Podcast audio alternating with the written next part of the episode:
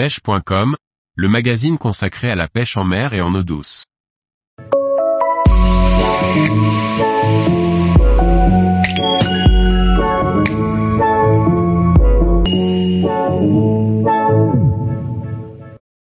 Six avantages d'emporter son smartphone durant un voyage de pêche.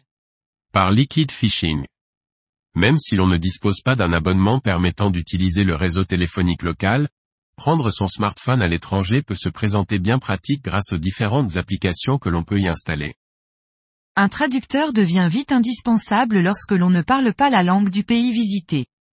En ce qui me concerne, j'utilise Microsoft Translator, d'autant plus qu'il est utilisable hors ligne. Il est très important de le tester en avance et d'y télécharger les langues souhaitées, car une fois hors ligne ça sera trop tard.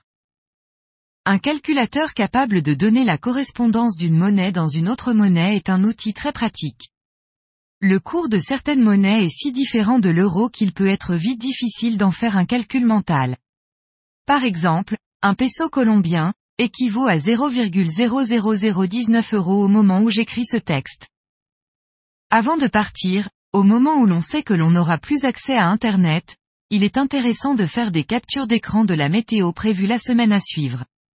Ainsi, même si cela reste qu'une prévision, on est capable d'anticiper des jours de pluie, d'orage, ou de grand vent.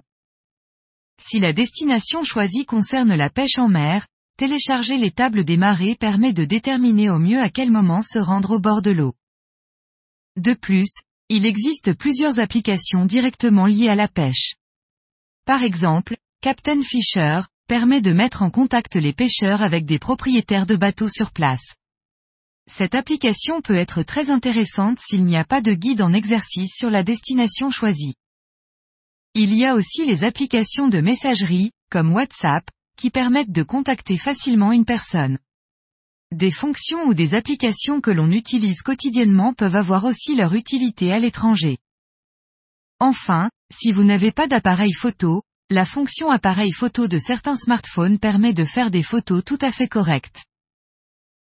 Tous les jours, retrouvez l'actualité sur le site pêche.com. Et n'oubliez pas de laisser 5 étoiles sur votre plateforme de podcast.